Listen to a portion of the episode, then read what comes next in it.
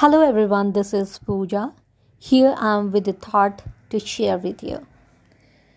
The strength to achieve the desired goal comes from indomitable will. How ironic that we start exploring our inner strength from outside, which is hidden in our consciousness how can we forget about the first walk of life as a toddler?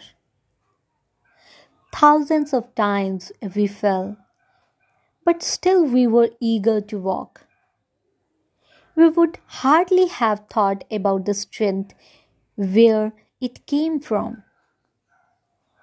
Only our unstoppable will helped us achieve success in walking and standing on our feet. Then we came to know that practice helps us more to achieve the desired goal. Don't go outside. Start the journey of knowing your strength within you. Practice is the only way to achieve success, but practice alone cannot do miracles unless you have the desire to do it. Thank you so much.